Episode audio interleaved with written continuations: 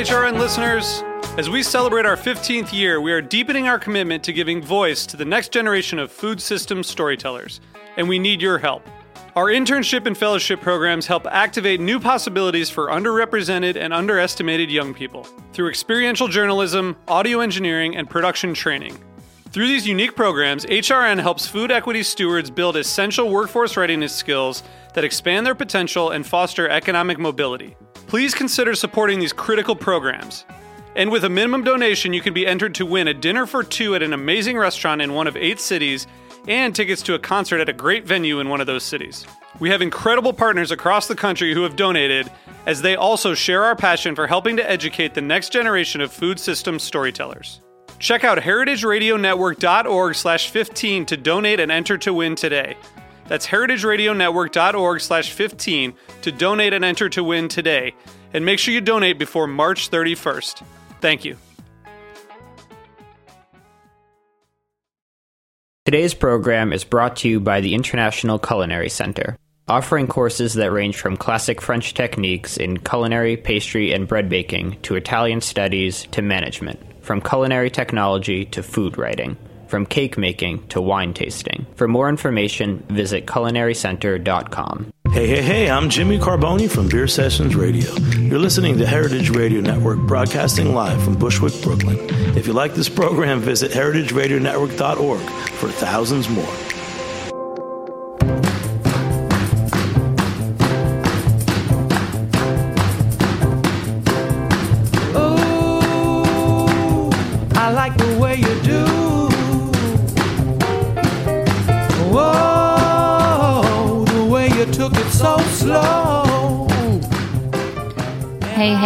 Listening to Eat Your Words on Heritage Radio Network. It's a lovely fall Sunday here in Brooklyn, and uh, I'm speaking with one of my, my favorite bloggers, uh, food writers, and uh, I guess occasional supper club colleague sometimes. It's Kian Lam Kho. Welcome. Thank you for having me here. Well, um, thanks for writing this amazing book. Uh, I'm I feel very lucky because it comes out Tuesday, so I'm getting uh, the early scoop on the beautiful book called Phoenix Claws and Jade Trees: Essential Techniques of Authentic Chinese Cooking. Kian, this is amazing. I want to give you um, a standing ovation. Thank it's you. Really, really a truly amazing work. It's heavy, it's huge. There's over 150 recipes in it. Um, I can tell you spent a lot of time working on it. I happen to know you have been as well. That's right.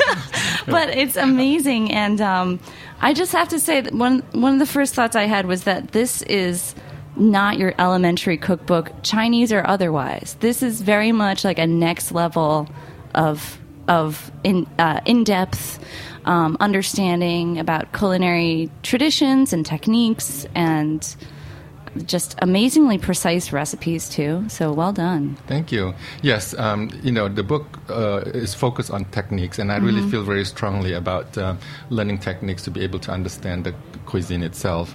Um, And uh, you're you're also right that it's really not for um, a uh, you know a, a novice of Chinese cooking. Yeah. Uh, I mean, it although- could be. It could be, although it has a And lot. yeah. actually, that novice would be so much better educated if they could skip all the That is actually you know, the true. saucy, gloppy stuff. That is actually true because they can start from the very beginning, Yeah. from the very basic. Yeah, If only. Um, the cover, uh, the book covers uh, a lot of basic, for example, the uh, knife techniques and Mm-hmm. um, you know how to prepare special specialty ingredients, um, and also uh, there's a chapter on stock. On, and, Yeah. and I feel very important about uh, you know having a, uh, the basis of the uh, food itself uh, in a, in a stock. And a lot of people don't talk about that uh, Mm-hmm. Yeah. in Chinese cooking. but you talk about it in French cooking so much. That's right. That's right. So, So- this is why I feel it's important to uh, present this because you know Mm-hmm. even in Chinese cooking, if you go to a professional Chinese kitchen, there's plenty of basics and Yeah. like uh, you know the stock, the um, the uh, the, the um, mise en place with how it was Mm-hmm. prepared uh, properly, and and the, this book starts with that. It starts Yeah. with uh, a lot of the um, you know uh, preparations. a and the- lot of ingredients A lot that of you go over right. sauces, um, dried stuff, um, all kinds. Um, there's you do a really thorough job here. There's um, such great descriptions of things that I, I knew and I've seen, but I didn't actually know what it was. For example, the red wine yeast or red lees or whatever. Right, wine Oh, lees, yeah. That was a mystery to me for a long time. So thank you for right. explaining. Well, you know, um, uh, uh, uh, wine lees is actually a very um, common ingredient in my uh, family Okay. because our family is from Fujian, and and actually the red wine leaves, those are very common ingredients in, Yeah. in in Fujian cooking. Um, so you know, I thought uh, it would be a wonderful thing to actually present some of the regional flavors into Yeah. the book, so at, uh, you know to let people.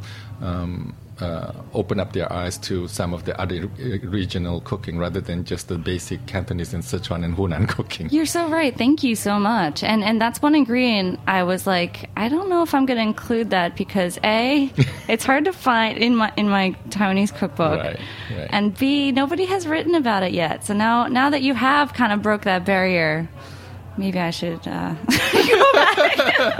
Oh no, I love your your your, Ah. your the uh, food of Taiwan cookbook. That is a fabulous book. I Well, love yeah. Thank you so much. Um, just uh, you know, just this book though. Um, let me just back up a little bit because you've been writing the blog Red Cook for a long time. Correct. Did you I like sta- ten years or No, so? No. I started the um, uh, blog uh, um, early spring of 2007. So uh, it's Mm-hmm. Eight years? Eight years, Yeah. yeah. So it's been about eight years, and um, and uh, to be very honest with you, I've been uh, um, spending most of my time the last three years just working on this Mm-hmm. book.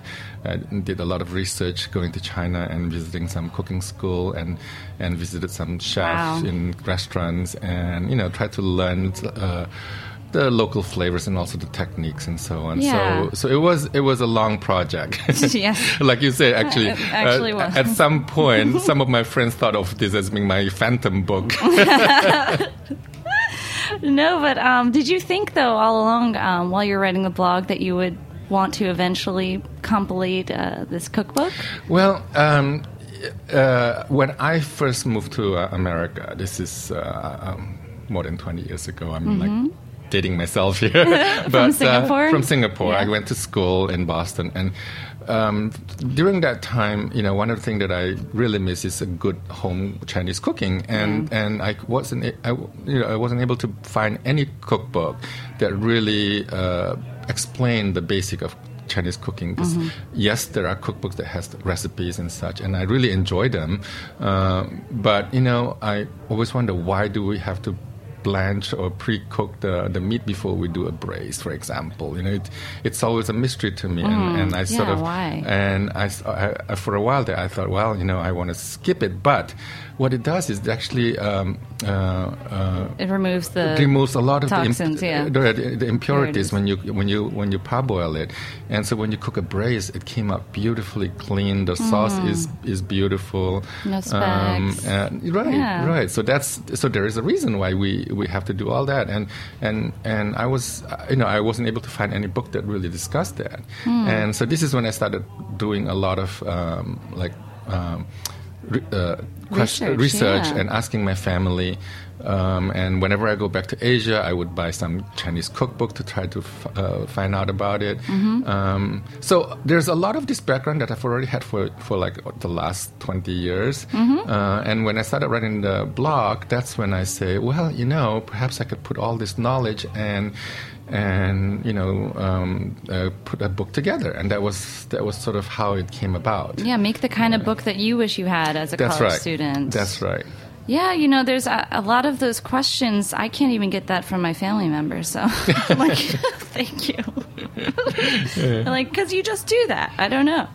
Uh, no, but um, so uh, red cooking is your uh, blog's name, and that's a technique in its in itself. That's so right. you could tell that you're definitely focused on Right. um, yeah, like explaining and drawing out and expanding upon these topics around technique and and and basic traditions. And what I love about this cookbook, it's not like this hit list of top dishes, you know, familiar, the most familiar, famous, whatever dishes Right. from China. It's more about like here you know how to dry stir fry, and now you can make that with whatever you have. Correct, and I think that's also what the the purpose of the book is to empower the you know a cook to be able to take whatever they learn and then be innovative with it. Uh, you know, uh, so knowing techniques, you can then you know uh, put in a lot of your own twist to it. You, you don't have to keep following the exact same recipe. In, in fact, um, you know the recipes uh, in the book really is there to illustrate the techniques rather than to you know give you uh, um, you know multitude of, of uh, options for cooking but uh, uh, it's important to take a, uh, to look at the recipe as a guideline, and this is how you actually apply the technique itself. And and and and, in- and also every technique I describe uh, how you can make. Uh, uh, you know, a little variations. variations, That's, absolutely. that's it. Yeah. yeah. So with these techniques in mind, you can really know what you feel like uh, making for dinner at any given time. absolutely. Yeah. Um, oh, like this mouth-watering rabbit uh, Sichuan dish, Right. With that numbing Right. hot mala. Right. Yeah. Um, that Well, that- you can make that with That rabbit dish actually, it, uh, it's called mouth-watering sauce, and, and it really is based on a chicken dish. Uh, but Mm-hmm. Yeah. I but I have sort of switched it with the rabbit, and, and it really, um, I think it goes really well with the with, with the rabbit itself. So Mm. yeah, Yeah, that's that's a good ingredient. If you if you're ever n- not sure what to do with rabbit, like that's actually a tough ingredient to work with. it is. Um, but Yeah. yeah. so how did you? I'm really curious how you decided on the dishes because did you, were these like a lot of things that you? I know that there's some famous dishes certainly um, throughout it, but for the most part, how did you settle on? Say mouth watering rabbit or um, your stir fry on the cover, which is oh wait, that's the chum chum Tough fan. tough. Wait, there was one other one that was just sort of like, oh, I don't know, asparagus and shrimp, right. you know. the fried rice. Yeah, like these aren't like kind of like I don't know, what do you call it? Like set in stone dishes. Right. Was it your own decisions? Yes, that is my Mm-hmm. own decision. I think the reason that I wanted to do that is to also not only to um, present the technique, I also wanted to show people that you know they can be very um, uh, innovative with it. Mm-hmm. So, so fried rice it doesn't have to be just uh, sausage fried rice with you know celery and carrots and and, and peas and Right, eggs. there's no- I mean, you know, you can do that and it's delicious. But uh, you know, with uh, with with the technique that you know what to do with, you can put in uh, all kinds of ingredients to it. Mm-hmm. Yeah. And and that shrimp and asparagus fried rice is just an example of how what how to do. Absolutely. And I, I think it shows that we're, we're moving away from this, like, oh, what's that called kind of culture around Mm-hmm. Chinese food, which I, I've heard a lot. I'm like, well, it's, um, it's uh, bell peppers and it's uh, some chicken.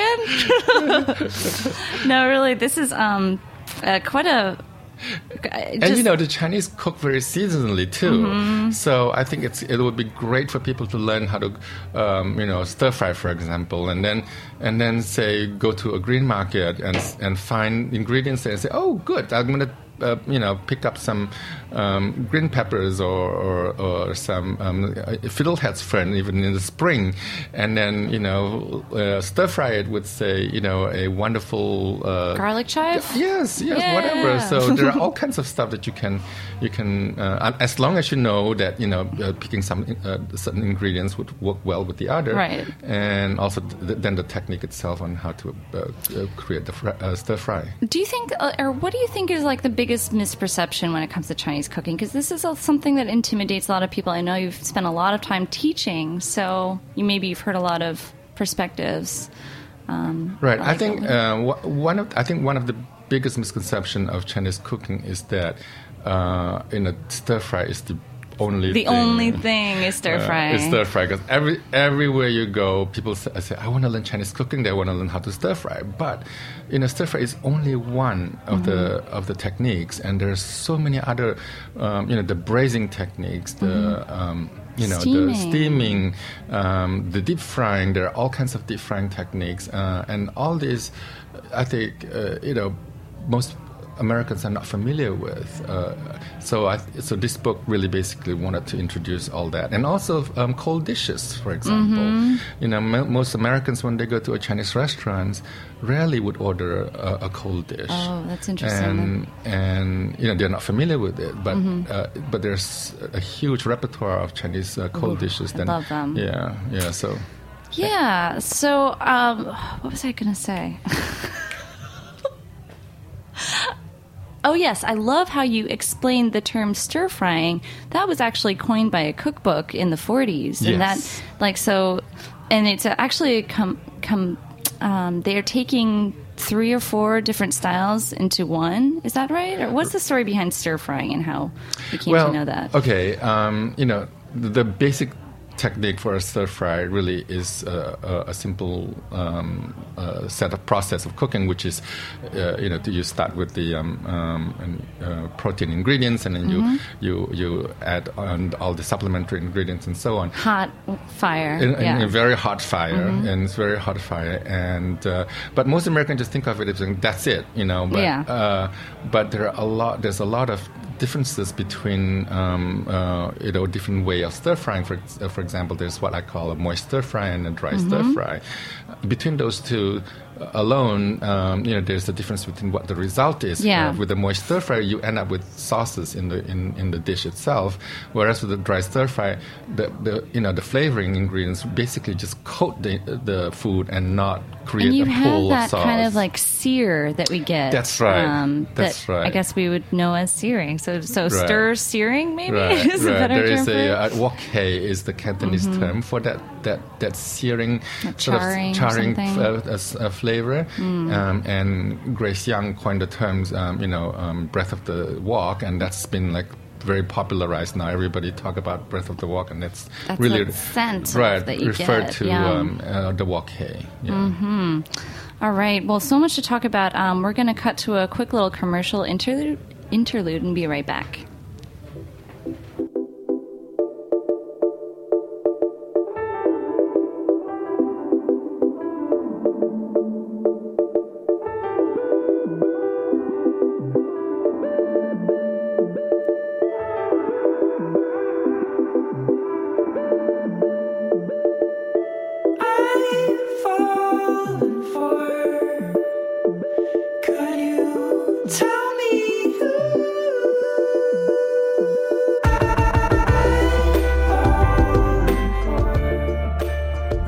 Attention? Are you there? Hello, hello, hello, hello. I'm talking to you. Hi. Hey, this is Jack Inslee. I'm the executive producer here at Heritage Radio Network. I've been here at the station since 2009, and I cannot believe just how much this network has grown over that time. We've been able to grow because of donations from people like you. So if you're enjoying this, if you laughed, if you learned something, contribute anything a dollar, two dollars, ten dollars, a hundred dollars, a thousand dollars. Anything counts. And trust me, we'll appreciate seeing your name come through on the donations. So consider visiting heritageradionetwork.org, click on that little beating heart, the donate button, and show us you care. Thanks for listening. I hope you enjoy the rest of the show. The International Culinary Center is a proud sponsor of the heritageradionetwork.org. The ICC, with locations in New York and California, provide cutting-edge education to future chefs, restaurateurs, and wine professionals. We're proud to claim Dan Barber, Bobby Flay, and David Chang among our honored alumni. This is Dorothy Cann Hamilton from Chef Story. Check out our ICC website at internationalculinarycenter.com. Hey, you're listening to Heritage Radio Network, and we're on Eat Your Words. Um, my guest today is Kian Lam Kho, and his new book coming out Tuesday is Phoenix Claws and Jade Trees. Let's talk a little bit about that title because you have, uh, we were just talking about wok hei and some of the descriptive metaphors throughout Chinese culinary um, uh, traditions. Um, Right. Breath of the wok, for instance. What is, um, well, I know what Phoenix Claws is. One of my favorite foods. right. Well, you know, uh, when I first started. Uh, It's chicken feet, the by the way. concept of the book. It is chicken feet. Um, but, uh, when when I first started, uh, uh, you know, looking at the the, uh, the vision of the book, um, one of the things that I wanted to do is to demystify the Chinese cooking. Mm-hmm. And you know, Chinese uh, dishes name are always so poetic, very you know, Mm-hmm. has all these diff- weird uh, terms and so on. So I thought, wouldn't it be great to be able to explain to people uh, what, What all is the these Phoenix uh, right, claws? right, Not this exactly. mythical thing. right? And uh, so I thought, you know, this is great to to explain. Chicken feet is actually called phoenix claws when you when it's writ, uh, when it's uh, presented in the Chinese menu. Um, jade trees the, uh, really is a representation Broccoli? of bro- uh, Chinese broccoli, Okay. right? Chinese gailan. Gailan, right? Right. So. Um, and there's so many dishes that have crazy names. And sometimes we forget what they mean, but uh, or why they're called that. But Right. I'm remembering you have a lot of examples here, but um, like ants climbing a log or something like Yeah, that, right, right. Um, which means like the little bits and pieces of right. ground pork on noodles. Right, and actually, there's a dish called uh, uh, stir-fried fly fly Fly's head. head. I saw that Right, too. Right, so that's that's a very um, Taiwanese dish, actually. Yeah, well, yeah. Uh, uh, purportedly supposed to be a Sichuan dish, but Yes. it has become very popular in tai- uh, Absolutely. Taiwan. It's similar Yeah. to like a sort of ground pork meat sauce Yes, that I make. yes, yeah. yes, yeah. Um, that doesn't, yeah, fly's head and ants climbing a log might not sound like the most pretty descriptors, but there's plenty more. Um, well, there's beggar's chicken, Beggar's which chicken? I love. Is to uh, uh, is a chicken that's wrapped in lotus leaves and then and then covered with uh, um, uh, clay, uh, Mm-hmm. and then it's roasted in the clay. So when you crack open the clay, you know That's so you cool. get incredible aroma coming out from the uh, chicken. So that there's there's a lot of different things. Um, you know, I think the reason that um, uh, Chinese cooking is, is so metaphorical. Yeah, why? Right, it's because uh, Chinese food is closely related to a lot of the um, scholars in ancient Chinese, um, his, you know, historically. Um, so a lot of these poets, a lot of the, um, uh, uh, you know, ch- uh, scholars, Chinese scholars, they all are gourmet themselves, and, and they usually are the ones that, that describe in literature. They describe it in their poetry. They describe it in you know in their um, written reports, uh, all about um, the dishes that they eat, and that's how they come up with very flowery, very Oh uh, my poetic goodness. names. That Yeah. makes so much sense. So, I mean, for a culture that has uh, a, a cuisine going back to, for I don't know how long, thousands, thousands of years. Yeah. years. Um, yeah, the people who are recording it are, are like sort of the upper echelons That's of right. thinkers of their day. That's right. well, and the truth is, um, you know, most of the um, the very sophisticated, complicated dishes um, started in the um, in the Chinese court, Mm-hmm. um, and so these are all very upper, upper echelon people that, that, that enjoy you know good food, The good food. the good food, and it was I think it was not until the Song Dynasty, which is about. Um, uh, 1200 years ago, maybe. Mm-hmm. Uh, that's when uh, more restaurants and tea houses beginning to open up for the populace, and that's because you know it was it was a period of very um, wealthy economically in China, Mm-hmm. and it was a, a- a period of peaceful existence, and so there are a lot of restaurants and Mm. Food was food flourishing. was yes, absolutely, Wonderful. yeah. I love how you have this like really extensive history, um, and there's a timeline of Chinese history in your book. Um, there's you have um, detailed sort of excerpts on each of the major cuisines, like Fujian cuisine. Um, that's where you're from, That's right? where I'm from. yeah. Correct, correct. Um, and Hunan and Sichuan, and and we're um, and each one is sort of attribute, or each recipe has a, a cu- cuisine usually attributed to it. Right. Um, although there is probably some some more generalized, Right. There, you are, know, there are those that are more generalized that I label it as being home style. Mm-hmm. Mm-hmm. And do you think that, um, well, it's it, it's helpful to kind of understand the history of of and regionality uh, when making a dish? Mm-hmm. Um, that like it just adds more than just you know. I I guess story to your meal, but like Right. it helps you understand how to cook it better. Definitely, because uh, there are certain um, flavor profile that's uh, ver- you know very closely identified with the region, and and I think it's important for you to understand how that flavor profile came about. Um, for example, you know Sichuan cooking, the ma la, which is uh, numbing and spicy hot taste.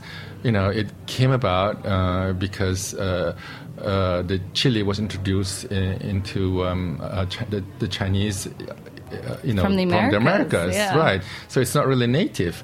But uh, when when chili was introduced um, into the China. Uh, the Sichuan area, there people have, they're familiar with spicy food because they've always had this uh, Sichuan peppercorn with them, and so they combine the two, and, and it becomes mala. It becomes uh, the numbing and the spicy. hot. Fascinating. Yeah, and, and I think it's great to understand where it came from, and and uh, you know, so you can produce dishes that really uh, has its roots. It And, and you wouldn't find this elsewhere in in China. I mean, you might find it at like a specialty, like "Hey, we're a Sichuan restaurant" kind of place, but um, like the, they're so distinct each region. Um, correct. Yeah. And uh, was that Yeah. intimidating though to make a cookbook that has all of it? Well, you know, when I first wrote the book, uh, uh, thinking of the book, I, it wasn't really uh, intended as a particular regional cooking because I wanted to discuss the, the technique itself. Mm-hmm. techniques, absolutely. Because uh, you know, many of the techniques are, are general and Mm-hmm. you can apply to many of the different regional cooking. Um, although there are a few that's very specific to a region, but in general, you know, the, all, most of the techniques are are, are, common, Universal, yeah. Right, right, um, so, so to me, uh, it wasn't as tech, uh, you know um, as a uh, intimidating in that sense that that I, ju- Mm-hmm. I was just talking. Yeah, technique. yeah. So the um, uh, the re- regional aspect of it uh, came about because I feel that we need to um, explain to people the the background Mm-hmm. of, of all these flavors, and, and that's how it, it came about. Um, and just kind of like going back, what are sort of like the major regions that you would say um, in China Chinese cooking? Well, okay. Um, uh, there's, you know, you may have heard this eight major regional cooking that Yeah. Chinese, and and that really it was um, uh, put together during the uh, you know late um, ni- 18th century and early 19th uh, century when Mm-hmm. When people were trying to write, yeah were trying to that, so that was forth. when they're beginning to like really record you Yeah. know, uh, uh, cooking and so on. And so they came up with these eight regions. Um, you know, but the eight regions only include the Han cooking. Uh, it doesn't yeah. include a lot of the The. Hakka, the Mongolian, Right, right, the, right. There are all these minorities cookings that they're just not, um, uh, you know, included in in these eight, eight uh, classifications.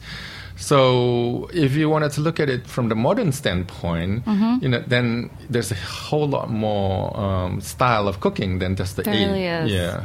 Yeah, I feel like that has like kind of stuck um, with a lot of people this sense of regionality, which is very true um, because it's a, such a vast country. Mm-hmm. Country, yeah. Um, uh, but it's um, yeah, there's a lot of um, back and forth and groups within each region and so forth that um, we're not quite privy to yet. But I love how you combine all this history in your in your book, and I can't imagine how you managed to. And then the food therapy you have, um, you know, talking about how food is thought of in a in a very traditional Chinese medicine sense as you know helping to Correct. all yeah. your energies and everything. Right, so. right. I mean, you know, we the Chinese uh, always thought of food as uh, as part of, of the daily therapy. Yeah. Um, you know, you, you we eat seasonally um, for a very specific reason. For example, in the winter, you would want you know uh, yang uh, food, which is which supposedly uh, keep you warm in the winter, and in the summer you want to eat yin food because it's uh, it cools you down. so As a cucumber. yeah, yeah, and also then and then you know if you are uh, let's say if you have a little bit of a, um, a, a coughing fit, for example, you know Mm-hmm. um, we would we would then try to eat a couple uh, you know the different uh, pear soups with um, chuan bei, which is a, a type of herb that uh, help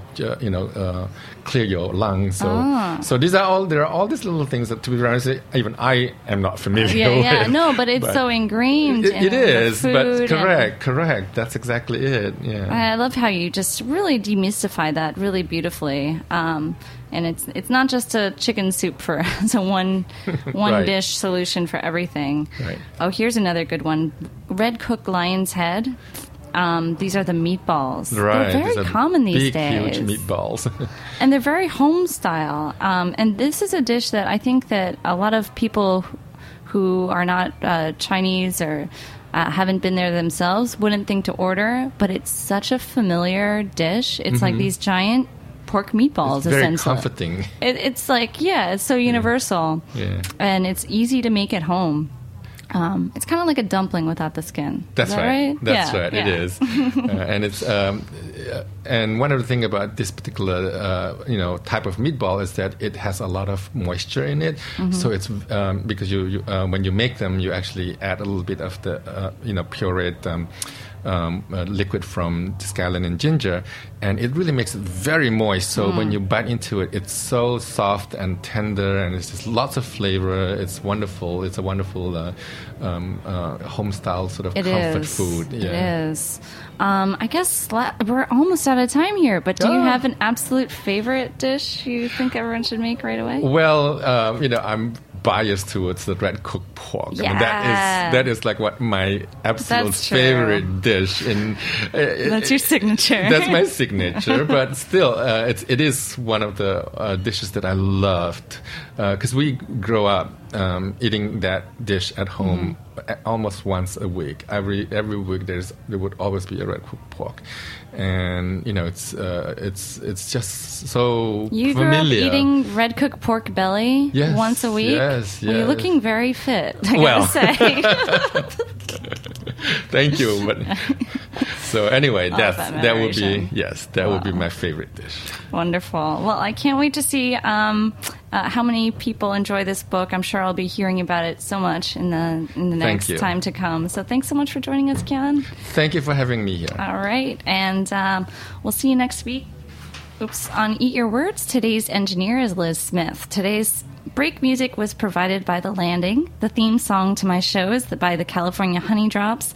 Our sponsor today is the International Culinary Center. And also thank you, listener, for tuning in. If you like what you hear, tune in to the show on iTunes or feel free to get in touch with us at heritageradionetwork.org. Next up, a short clip from Evolutionaries, found right here on Heritage Radio Network. I think talking about the ingredients is is I don't know if disingenuous is the right thing, but I, I find it a little tiresome to say, "Well, we go and get the best ingredients." No shit, we get the best ingredients too. Chef Wylie Dufresne shares his thoughts on ingredients and cooking. Now, if you want to talk about the farmers, you want to talk about the people who are putting their hands in the ground, because that's a really hard job. That job's not fun at all. And I think that we can talk about them forever, and I think we should talk about them. The people that help harvest our, our ingredients are important, but to talk about, well, we got this really good, da da da, okay, me too. You know, it's your job as a chef to start with the best ingredients. What you choose to do with them is, I think, totally up to you. And, and one is not right and one is not wrong. I do think it's wrong to start with, well, we get, uh, let's talk about these ingredients. Like, I don't, we don't talk about the beautiful fish that we have flown in from Japan twice a week for you because we believe that you should expect us to source good ingredients. And that's that's my feeling is that any chef worth his or her weight wants to start with good product for any number of reasons. You want to have good product, you want to have good equipment to work with that product. Is somebody out there going, I have the crappiest ingredients and rusty pans and we make awesome food, come on down? I mean nobody's saying that. That's crazy. No, we start with good ingredients and we, we have an approach of how we want to handle them and what we want to do with them, as does every other chef. And I think let's talk you know, talk about what you're doing. Not talk about where you shopped because that's not as compelling a story. For more of Wylie's stories and thoughts, listen to Evolutionaries, available on iTunes and heritageradionetwork.org.